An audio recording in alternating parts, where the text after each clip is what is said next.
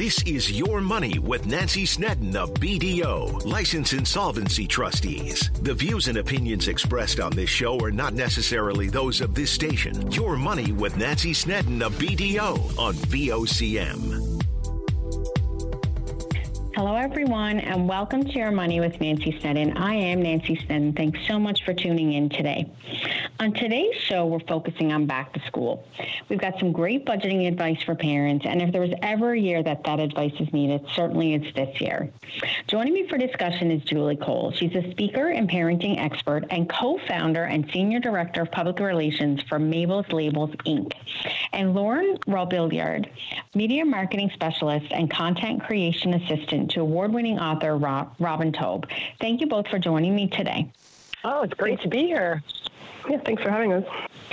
So, ladies, in a few short weeks, children will be heading back to school, and, and we know that this can really be a stressful time for parents, even more so this year, of course, because of the, the soaring inflation, increases in interest rates, everything that we're seeing with the economy right now.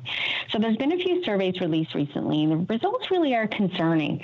According to a poll by Research Co., the near majority of Atlantic Canadians at 47% rate their financial situation as poor or very poor. Many admit they have worried about their savings and investments over the past few months. And concerning as well is that Atlantic Canadians are not optimistic things will improve. The near majority, again, at 48%, also expect things to get worse in the coming months. Another poll, this one conducted by CPA Canada, shows one quarter of Canadians describe their current financial state as merely surviving. Just listen to the stats uncovered within this survey. Roughly one in four Canadians feel worse off financially than they did just a year ago. One third at 34% are optimistic they'll be better off financially a year from now, but this means the majority currently are not optimistic about their financial future.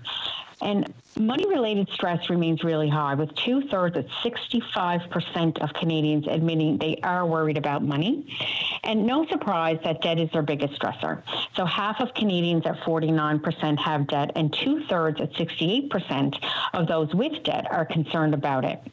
One in four have carried forward a credit card balance in the past year. A similar proportion, 23%, plan to do this over the next month. And nearly half at 45% borrowed money over the past year to cover day to day expenses. This poll also shows that when it comes to emergency funds and savings, many are financially strapped. So, saving money was mentioned most often as a cause for financial stress for nearly half of poll participants, 47%. And only a little over half, at 54%, actually have an emergency fund. Half at 50% say they would not be able to come up with $2,500 in a pinch. Two in five can't come up with $1,000. And one in four can't come up with $500 during an emergency without borrowing or selling something. So I think that's important to note, right? That it's not that they can't come up with these funds by, you know, getting a loan or using their credit cards. It's just they don't have it in, in a bank account as uh, emergency savings. So when you look at the results of this survey, I think there is cause for concern. And, and we know that the pandemic definitely took a financial toll on many Canadians.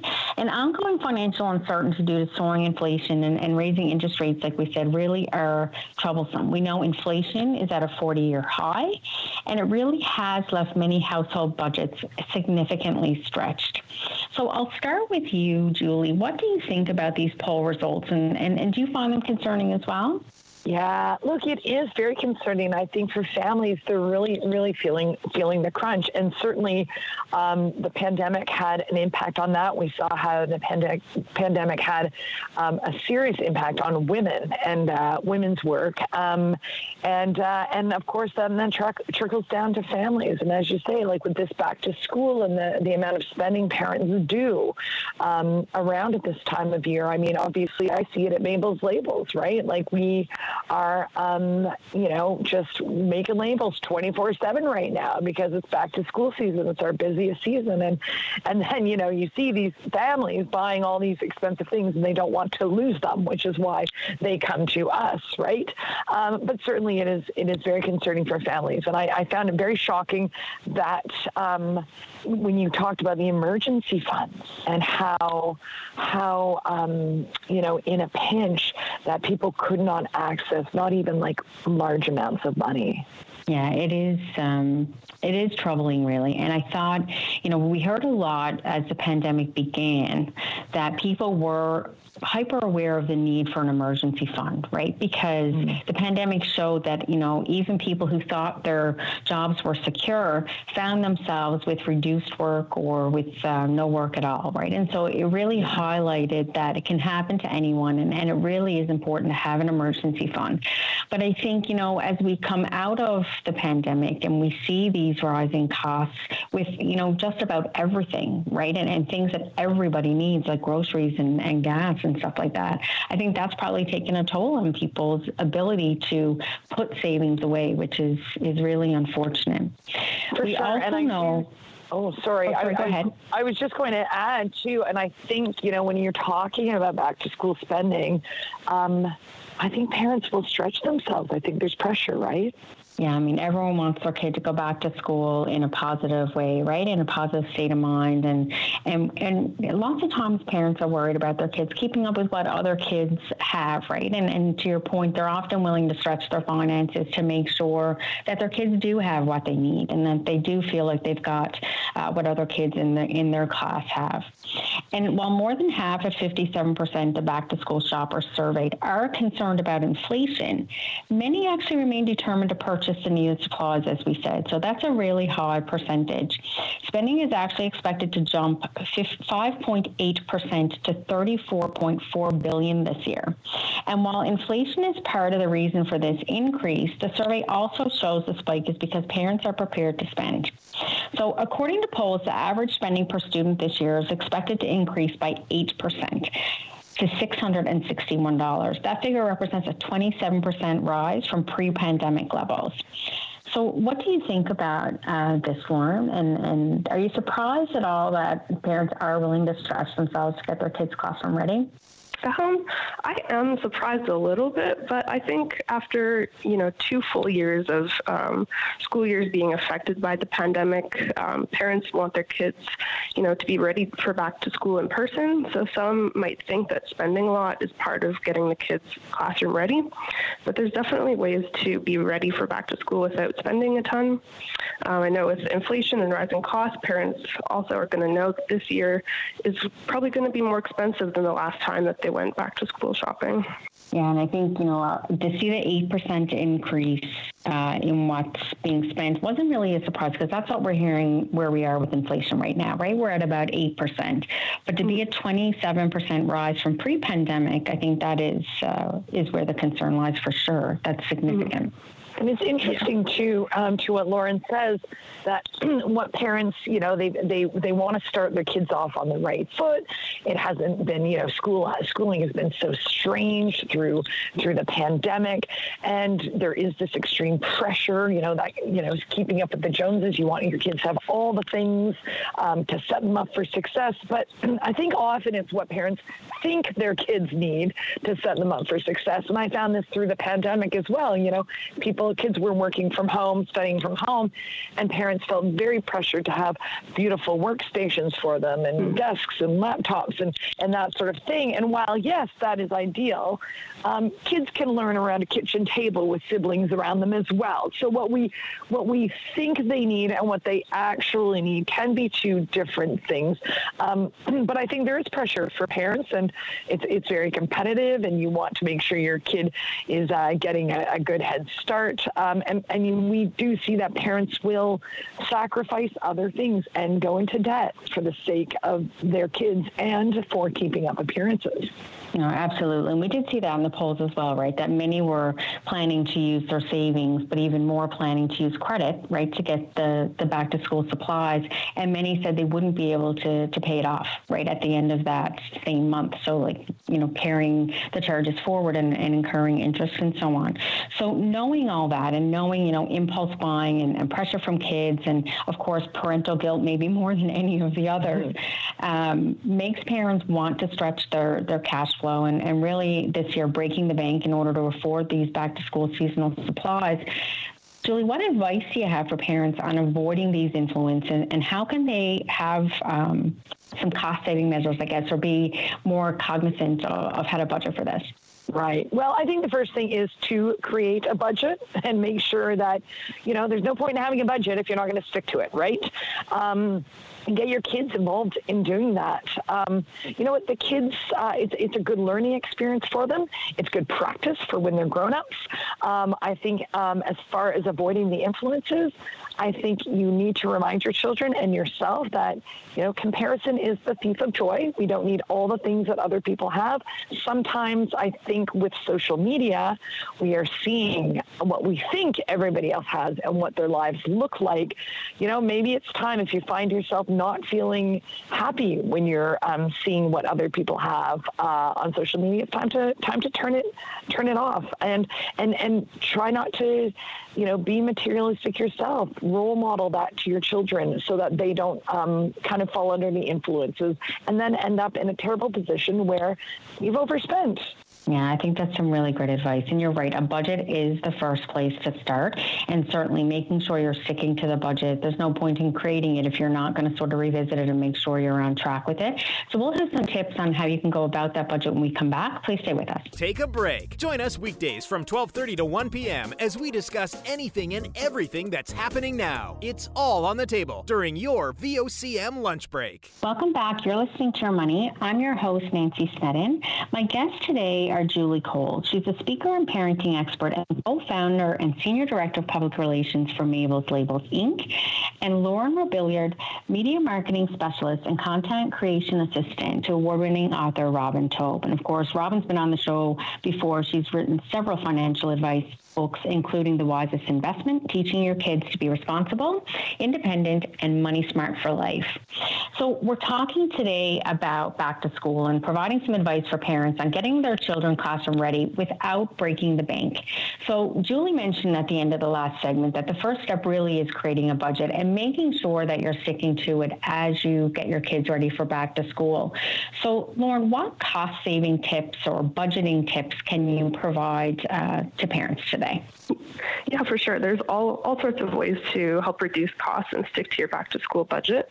Um, first, you can review a school supply list if you can. Sometimes they're sent before school starts, uh, sometimes after. Usually, like in the first few days of school, I remember personally, students won't need a lot for that first week more than pencils, notebooks, and by the time you get a school supply list, um, sales may have already started. Of course, you can, um, you know, take inventory of what you have at home, gather what you have from last year that still works, like a backpack, pencil sharpeners. You know, some things um, don't have to be new. And when you go to the store, um, taking advantage of sales, comparison shopping, coupons, and shopping at low cost places um, can really help you stick to your back to school budget. That's some great advice. And, you know, before the break, uh, Julia also mentioned it's a great opportunity to involve your kids in this process right? And, and making sure that they understand where the budget is. Great opportunity to find those sort of teaching moments, right, for your kids. So let's talk about that a little bit. How can back to school shopping serve as this valuable learning opportunity for kids? And, and what are the key takeaways or lessons uh, that we should have them learn here? Yeah, you know, it's um, you know, it's interesting. I'm a mom of six, so um, you know, I'm a big fan of the lessons. I'm a big fan of hand me downs. um, so I think, like, along with Lauren's excellent tips there, like for me, uh, definitely the inventory. And that's not just for me. I do this actually in June when they come home. I'm like, okay, let's sharpen all those pencil crayons now so that they're ready for September. Let's have a look at, and then everything goes away so that you have a real understanding. Also, you know, pull out those school uniforms. What's still fitting? What can go down to a, young, uh, younger sibling?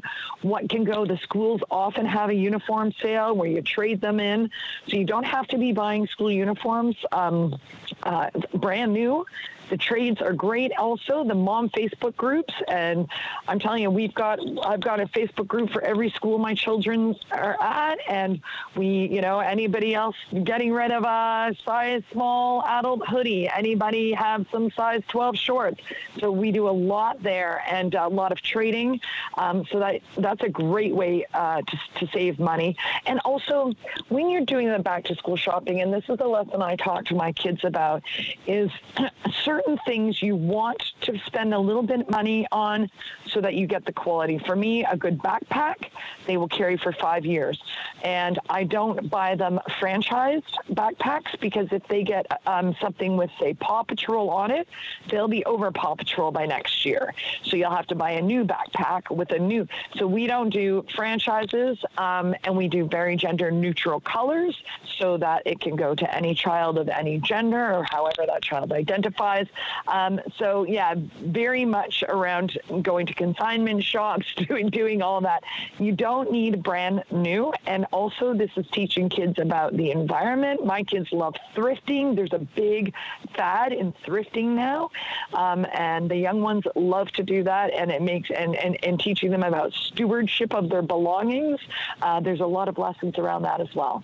You know, I think that's great. And, you know, we, we talk a lot about um, the FOMO, right? The fear of missing out that social ah. media creates. And we even mentioned in the first segment, right, that maybe take a break from social media if you're finding that it's putting you in a, in a state of mind where you feel like you need to, to spend additional money. But it does have its perks, right? And it does have those silver linings, like you're talking about here, with setting up groups with different parents to be able to do these exchanges, right? And, and save money. And, and it's new to your child. And most of these things are in really great condition because maybe the child only wore it for a season and, and grew out of it or, or whatever the case may be. So I think that's a fabulous idea. And, uh, and I know uh, many parents do take advantage. And, and if you're not taking advantage of those groups, and certainly a reason I think to, to get signed up and involved in that. So how does back to school budgeting specifically help your kids plan for, for the future, Lauren? Um, well, I think back to school budgeting can help them uh, because budgeting is applicable in many other areas, such as uh, grocery shopping. You know, you have your needs, which are healthy foods like fruit, whole grains, protein, um, and those are much different than the wants, which are you know junk food. And that you you're seeing that in um, back to school shopping, right? Like the kids might want scented markers, but what they really need are the, the pencils and the lunch kit. Um, so I think that including them in the back to school school budgeting um, can help them learn that budgeting can be used in all sorts of um, different places. It's so yeah, true, Lauren. Sure. I totally, yeah, I really agree with that. Getting them involved. And you know what? This is just an example of one area that you budgeted. Get them in, involved in budgeting for your groceries. Get them involved in budget, you know, help them like planning for a, if you're doing a family trip. Okay, so mm-hmm. say we're going to Disney. What are we going to budget? I'm not going to buy you every little Mickey Mouse thing that you see. So maybe you get one thing when we go on holiday or, but involve them in that process because it's practice, you know, being a child is practicing. And I'm telling you, as a mom of six, I do not want to be paying for these children when they're adults. So I want them to budget. I want them to know how to deal with their money. I do not want them living in my basement. I want them grown and flown. I love them and I want to be an empty nester one day. And I do not want to be financially supporting these people. Um, and I always say, like, by teaching them budgeting, by helping them problem solve, today's problem solvers are tomorrow's leaders. So let's give them the tools and the opportunities now. Oh, I love that. Today's problem problem solvers are tomorrow's leaders. I think that's fabulous, Julie. I'm going to lose, use that in the future for sure. but I think it's so important, right, to show kids um, these important lessons. And, you know, it doesn't mean that they can't have that one thing that's super important and is really going to, from their perspective, get them started on the right track for school. But if you show them the overall budget, you can have conversations with them. Well, okay, well, if you really want that uh, backpack or you really want these sneakers, um, then maybe it means we need to cut back in another area, or you may not be able to get um, this particular item or brand name in, in something else, right? So that they're involved in the decision making and understand the repercussions of choosing one thing over another, right? I know that, you know, oftentimes, um, you know, you have kids out shopping and you'll, they'll want something and say, okay, well, did you want to spend your own money on that? And very quickly you can see the wheels turning. Okay, do I mm-hmm. want it that bad that I want to spend? 100%. 100%. I call it skin in the game. And, you know, if you say, you know what, I like that backpack too, it's a little over budget, so I'll pay for half, you pay for half. And then if they're like, you know what, I think I'm okay, and you then you know it's not yeah. a priority for them, right? But yeah, I, I love the skin in the game thing for sure. Yeah, it's it is a great learning for them, and it does get them thinking about what like the tangible, like what the what it actually costs, right? And, and as opposed to I just want that. So I, I love those lessons for sure. So of course, one of the other really expensive parts of going back to school is that it's when kids really get involved in a lot of extracurricular activities, and of course, with those often come added expenses. So Julie, how do parents manage the cost of extracurricular activities because they really can add up? They can really add up. And um, I think everything's even spiked a little bit since COVID because I, a lot of these organizations really, you know, took a hit as well. I know with the hockey. So a few things that I definitely do um, uh, as, you know, that, that mom of all these kids is I go for the early. So my kids would already be registered by now. I get the early bird specials. I, if I register for dance and pay up front by the end of June, then I, you know, get a 10% discount. So I'll go for that. I can actually, believe it or not, um, I get sibling discounts. So with three girls in hockey, my third girl got 50% off, and same with my three boys. So ask, say, is there a sibling discount? You'd be surprised. Sometimes, sometimes there is. The other thing that I think, you know, kind of fits in with this conversation really well, and there were some lessons through COVID, um, which is I don't think our kids need to do all the things. You know, I think my kids were a little over programmed. You know, they all had an instrument. You know, we prioritized the instrument and the sport.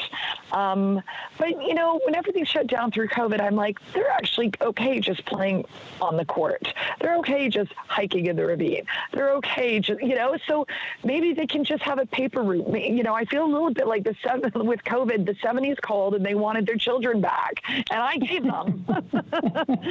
so, uh, I think it did give us all the, the thing that our kids don't have to be, you know, doing something programmed expensive every night of the week. So prioritize, pick one that has to do with their interests, and then, you know, make them get a paper route, make them play with friends on the street. You know, the things that, that we learned through COVID can be fun. Yeah, and you know, I, I think that's so important because not all the time, but sometimes I think kids are in so many activities because it's what their parents want them mm-hmm. to be involved in. And mm-hmm. I think mm-hmm. having those conversations with your kids about what do they really enjoy and what are their interests and things that they're going to want to participate in. And, and of course, you want them to be active, and, and it's certainly uh, important. But there's there's ways to your point to get them active without necessarily having them involved in dance and hockey and soccer and like all the all the things, right? That, uh, that take up their time. And, and it doesn't have to be like, I'll tell you what, like my kids with the hockey, you know, nobody plays rep hockey. I tell them there, there's enough kids in our own town for them to play with. Don't, I think parents really get sucked into like that dance competition stuff. It's a racket. It is so expensive. And remember, you know, your kids are just doing this for the joy, right? And as mm-hmm. soon as they're not getting joy, nobody's going to the National Ballet. Nobody's going to the NHL here. We've got to be realistic. So are you willing to sacrifice every weekend? Are you willing to spend ten, fifteen thousand dollars a year because that's what it costs? You know, so really think about as a family. You know, do you want one parent going in one direction with one kid, another parent going? Is that what you want your weekends to be? And maybe you do, but I would have the conversation because you know that is that is like family values. That is a lot of expense and it is a lot of time. And there are great activities out there that are very educational, very social, and very inexpensive. I'm talking like Cubs and brownies and scouting. Like there are some things that your kids can get involved with that will not break the bank.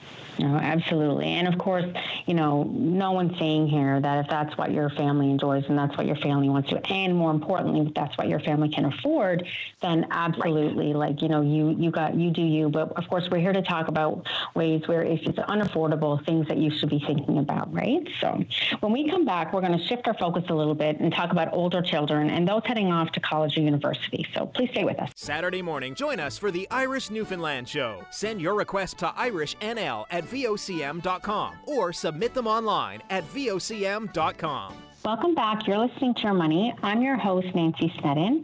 My guests today are Julie Cole. She's a speaker and parenting expert and co-founder and senior director of public relations for Mabel's Labels Inc. And Lauren Robilliard, media marketing specialist and content creation assistant to award-winning author Robin Taub. And of course, Robin's been on the show before. She's written several financial advice books, including The Wisest Investment, teaching your kids to be responsible, independent, and money smart for life. So, we're talking today about back to school and providing some advice for parents on getting their children classroom ready without breaking the bank. So, Julie mentioned at the end of the last segment that the first step really is creating a budget and making sure that you're sticking to it as you get your kids ready for back to school. So, Lauren, what cost saving tips or budgeting tips can you provide uh, to parents today? Yeah, for sure. There's all, all sorts of ways to help reduce costs and stick to your back to school budget. Um, first, you can review a school supply list if you can. Sometimes they're sent before school starts, uh, sometimes after. Usually, like in the first few days of school, I remember personally, students won't need a lot for that first week, more than pencils, notebooks, and by the time you get a school supply list, um, sales may have already started. Of course, you can, um, you know, take inventory of what you have at home, gather what you have from last year that still works, like a backpack, pencil sharpeners.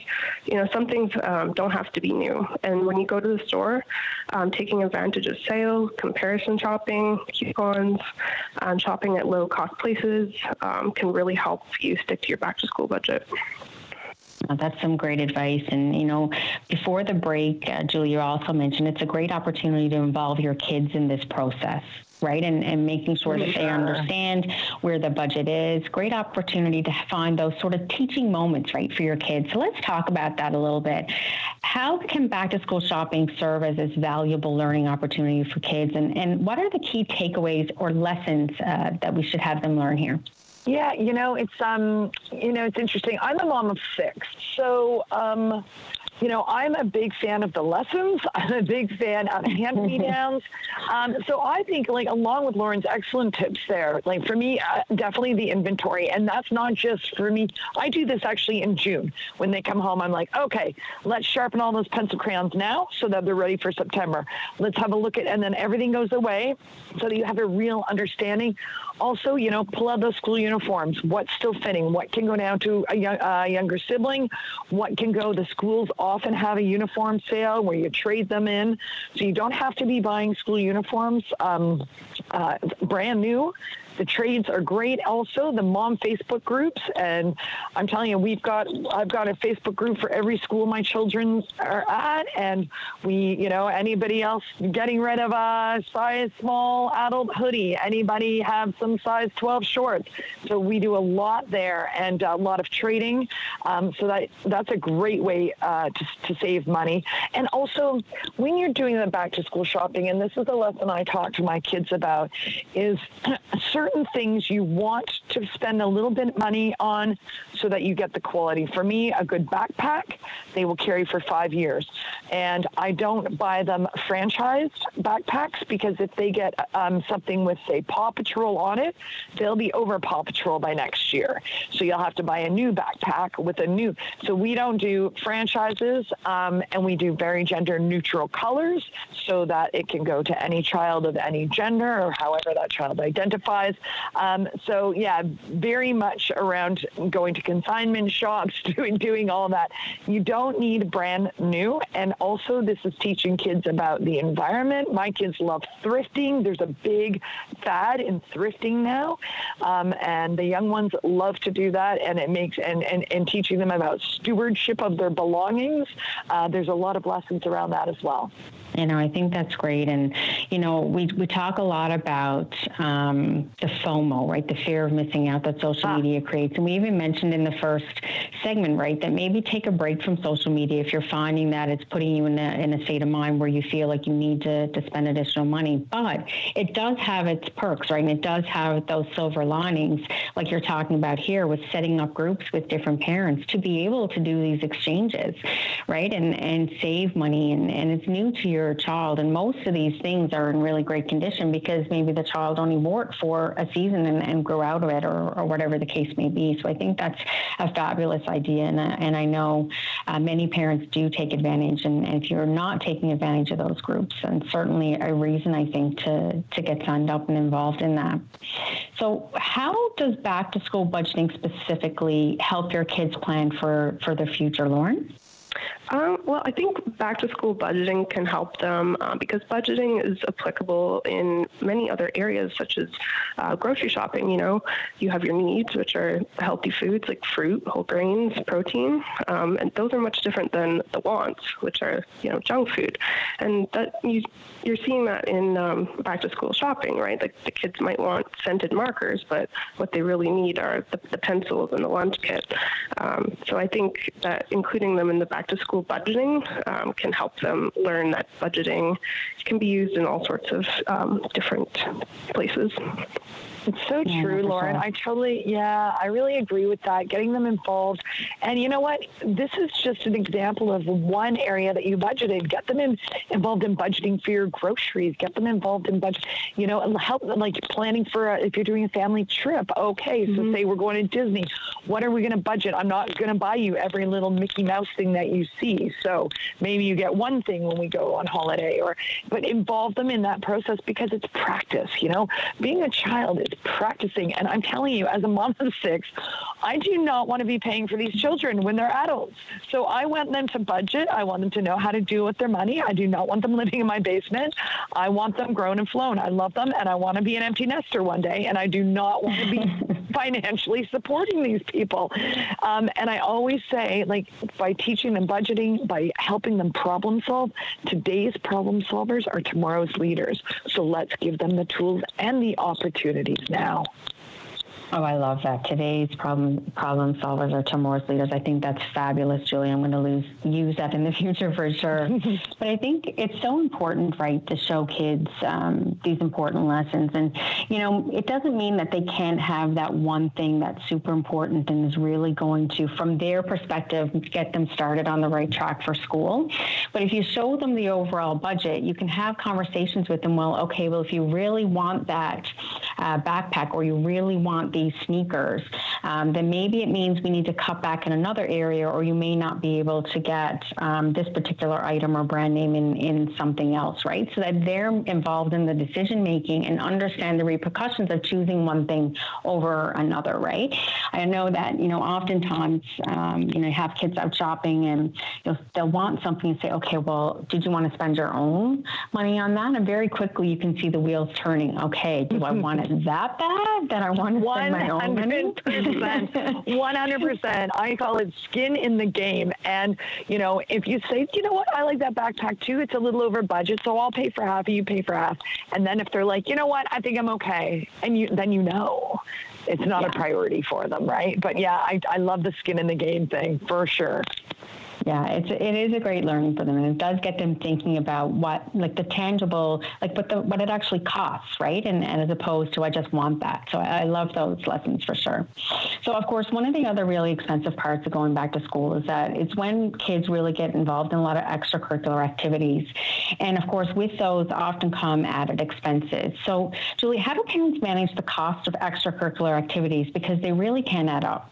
They can really add up. And um, I think everything's even spiked a little bit since COVID because I, a lot of these organizations really, you know, took a hit as well. I know with the hockey. So a few things that I definitely do um, uh, as, you know, that, that mom of all these kids is I go for the early. So my kids would already be registered by now. I get the early bird specials. I, if I register for dance and pay up front by the end of June, then I, you know, get a 10% discount. So I'll go for that. I can actually, believe it or not, um, I get sibling discounts. So with three girls in hockey, my third girl got 50% off, and same with my three boys.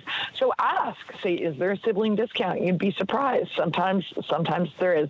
The other thing that I think, you know, kind of fits in with this conversation really well, and there were some lessons through COVID, um, which is I don't think our kids need to do all the things. You know, I think my kids were a little over programmed. You know, they all had an instrument. You know, we prioritized the instrument in the sport. Um, but you know, when everything shut down through COVID, I'm like, they're actually okay just playing on the court. They're okay just hiking in the ravine. They're okay just you know. So maybe they can just have a paper route. You know, I feel a little bit like the seven with COVID. The 70s called and they wanted their children back, and I gave them. so uh, I think it did give us all the the thing that our kids don't have to be, you know, doing something programmed expensive every night of the week. So prioritize, pick one that has to do with their interests, and then, you know, make them get a paper route, make them play with friends on the street. You know, the things that, that we learned through COVID can be fun. Yeah, and you know, I, I think that's so important because not all the time, but sometimes I think kids are in so many activities because it's what their parents want them mm-hmm. to be involved in. And mm-hmm. I think mm-hmm. having those conversations with your kids about what do they really enjoy and what are their interests and things that they're going to want to participate in. And, and of course, you want them to be active, and, and it's certainly uh, important. But there's there's ways to your point to get them active without necessarily having them involved in dance and hockey and soccer and like all the all the things, right? That, uh, that take up their time.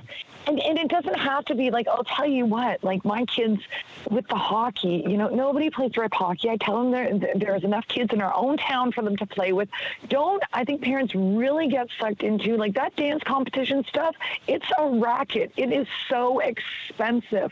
And remember, you know, your kids are just doing this for the joy, right? And as mm-hmm. soon as they're not getting joy, nobody's going to the National Ballet. Nobody's going to the NHL here. We've got to be realistic. So are you willing to sacrifice every weekend? Are you willing to spend ten, fifteen thousand dollars a year because that's what it costs? You know, so really think about as a family. You know, do you want one parent going in one direction with one kid, another parent going? Is that what you want your weekends to be? And maybe you do, but I would have the conversation because you know that is that is like family values. That is a lot of expense and it is a lot of time. And there are great activities out there that are very educational very social, and very inexpensive. I'm talking like Cubs and brownies and scouting. Like mm. there are some things that your kids can get involved with that will not break the bank. No, absolutely. And of course, you know, no one's saying here that if that's what your family enjoys and that's what your family wants to, and more importantly, if that's what your family can afford, then absolutely, right. like, you know, you, you got, you do you. But of course, we're here to talk about ways where if it's unaffordable, things that you should be thinking about, right? So when we come back, we're going to shift our focus a little bit and talk about older children and those heading off to college or university. So please stay with us. Join Brian Medor weekdays at noon for a comprehensive update on news from every corner on all levels, newsmakers, weather, and more. Join us on your VOCM at noon. Welcome back. You're listening to Your Money with BDO. I'm your host, Nancy Snedden, licensed insolvency trustee at BDO Canada here in Newfoundland and Labrador. My guests today are Julie Cole. She's a speaker and parenting expert and co-founder and senior director of public relations for Mabel's Labels Inc., and Lauren Robilliard, media marketing specialist and content creation assistant to the award-winning author Robin Taub. So today's focus, you know, we're giving advice to parents on getting their kids ready for back to school. And we talked earlier about getting younger kids classroom ready. And before the break, uh, you know, you guys shared some great budgeting advice for parents with kids going to university or college. So I want to stick with this age group now because I think a big part of the transition into this stage of life, as we started to talk about in the last segment, is not just learning about credit and debt and, and budgeting, but how to manage that debt and ensure that you're setting yourself up for, for future financial success. So, obtaining a post secondary education, as we know, is expensive, and many students apply for student loans or student lines of credit to help cover the costs. In fact, the Canadian Federation of Students estimates that average student debt is almost $28,000. This is significant debt, and of course, you want to ensure your child is managing their student loan funding or their student line of credit wisely. It's important to reinforce that this debt that they're carrying now to get them through school, and of course, education is important, but they need to understand that they are going to have to pay it back, and it really should not be treated as a financial windfall. So, Julie, what advice do you have for parents and, and students who may be listening when it comes to borrowing for their education? Right. Um, so it's interesting. Uh, years ago, I did my master's degree in higher education administration, administration and I um, remember a study that showed that Canadian students um, were very much deterred uh, from going to post-secondary education if it was too much, if there was too much debt to take on, whereas American students didn't. And that was really I could really see that because I was at New York University, NYU, and there were kids there who were, you know, spending $100,000 on a three-year, you know, BA and then going on to do a master's degree where just in Canada, your students just won't do that. Um, so I do feel like our students are a little more aware and cognizant of the impact of loans, and it can be scary for them. And I think that's why having these conversations, talking to, um, you know, professionals who can help help them set up payment plans, who can help them get through this, because we don't want kids not getting educated, right? We want their educations are an investment, um, but they do need to know how to access the loans, how they can maybe access grants, um, and then how they can manage it once they once they graduate. You know, absolutely. And all of those steps, right, are super important. So looking at the debt that you're going to be taking on to get that very important education, as you mentioned, um, how the repayment will work and, and what the repayment terms are going to look like down the road, especially if you're taking on more than just sort of government student loan debt. You know, there's going to be right. different interest rates and, and all that kind of stuff. So really important to have a good understanding. For sure. I think too, and it sounds so like small and insignificant, but I think it's important. I think we need to teach our kids not to ignore things they don't want to deal with. So, you know, when you get those notices in the mail or when you get those bills and you don't want to deal with them, you can't ignore them. You know, so that's, I know I remember so many kids just, you know, ignoring um, notices, uh, emails, notifications, and being like, I'll deal with that later, I'll deal with that later and it ended up being interest, more interest, more interest, more interest. So, what I always say to my kids is eat the frog. Do the thing you want to do least first. So, if you've got a notice and you don't want to open that envelope, you open that envelope. Yeah, no, I couldn't agree more. So important, right? To make sure that, you know, when you get those bills, you're not ignoring them, you are paying them on time, even if it's only the minimum payment that you can afford. And of course, I always encourage people to pay more than their, their minimum so that they actually are getting their debt paid down. But sometimes as a young adult starting out, that's that's the basics of, of where you are. But important that you should do that because of course all of that stuff has an impact on the credit rating that you're trying to build, right? So so let's move on a little bit to talk about um, that now. Of course, many people are encouraged to get a credit card uh, when they become of age to start building that credit history, right? To start building that uh, that credit rating. So I think it is important that kids do apply and, and, have a credit card, but it's also important that they monitor how they're using that uh, credit and making sure they're not, you know, taking more on than, than they can afford to, to repay. So one of the things that has come up, and there's differing opinions on that. So Lauren, I'd like to hear from you on this, but should parents consider being on the account with their child and monitoring how they're using the credit as they first get set up? Um, yeah, I think parents um, should be on the joint account with their child or at least have access uh, to their child's account, especially if this is, um, you know, their students' first foray into being independent. Um, I know that personally, my parents had um, some joint bank account access with me growing up, but when I got to ver- university, they knew I'd be okay. so I eventually did get my own uh, per- personal account.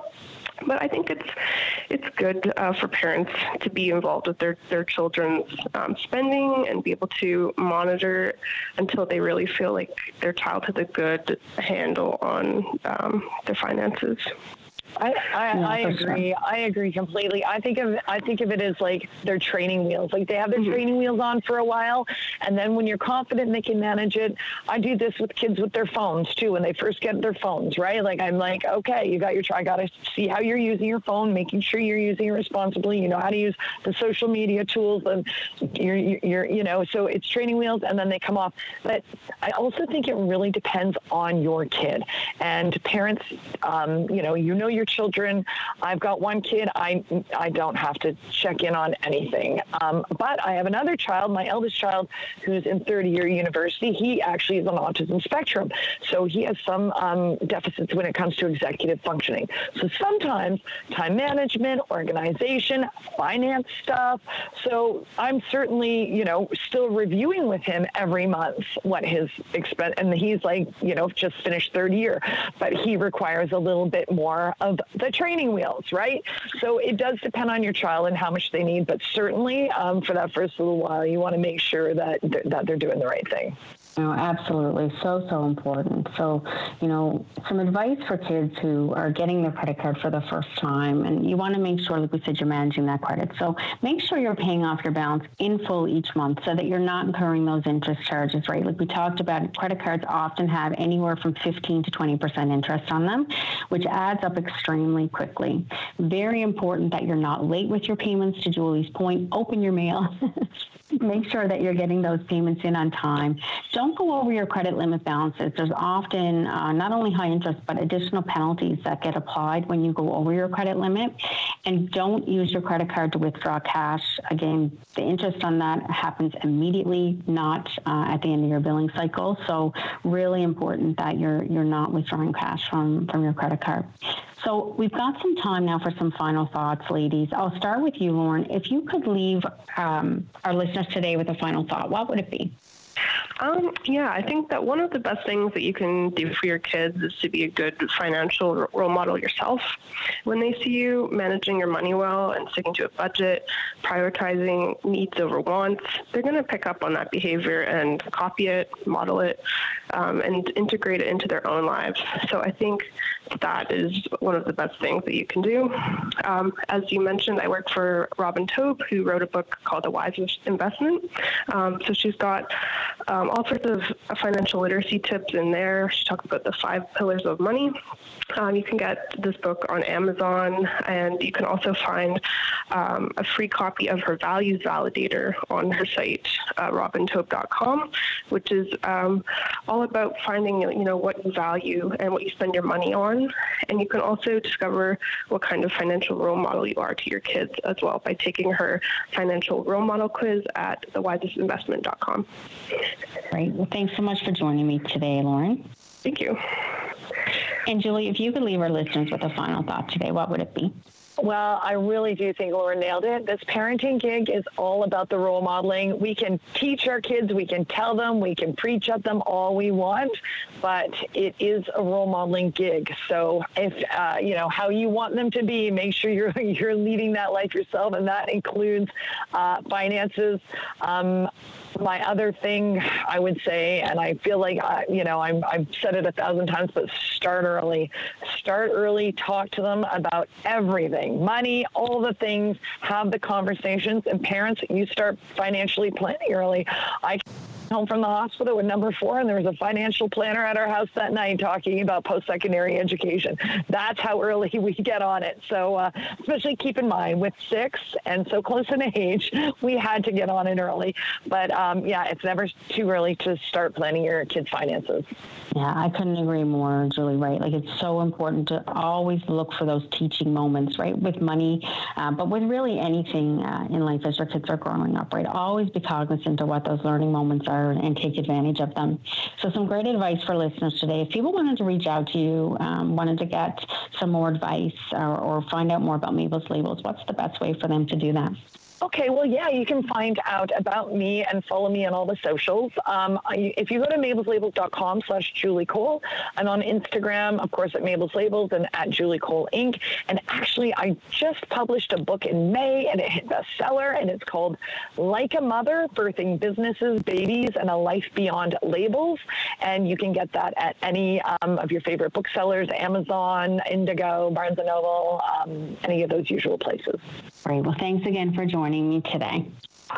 And also want to thank you, our listeners, for tuning in. And remember, I always want to hear from you. If you have a comment or question or topic that you'd like me to discuss here on Your Money, please reach out to me at yourmoney at bdo.ca or give us a call at 800 563 8337. Until next week, I'm Nancy Snedden. Stay safe and be well, everyone. If you have a question or comment, send an email to yourmoney at bdo.ca. This has been Your Money with Nancy Snedden of BDO, License Insolvency Trustees, on your VOCM.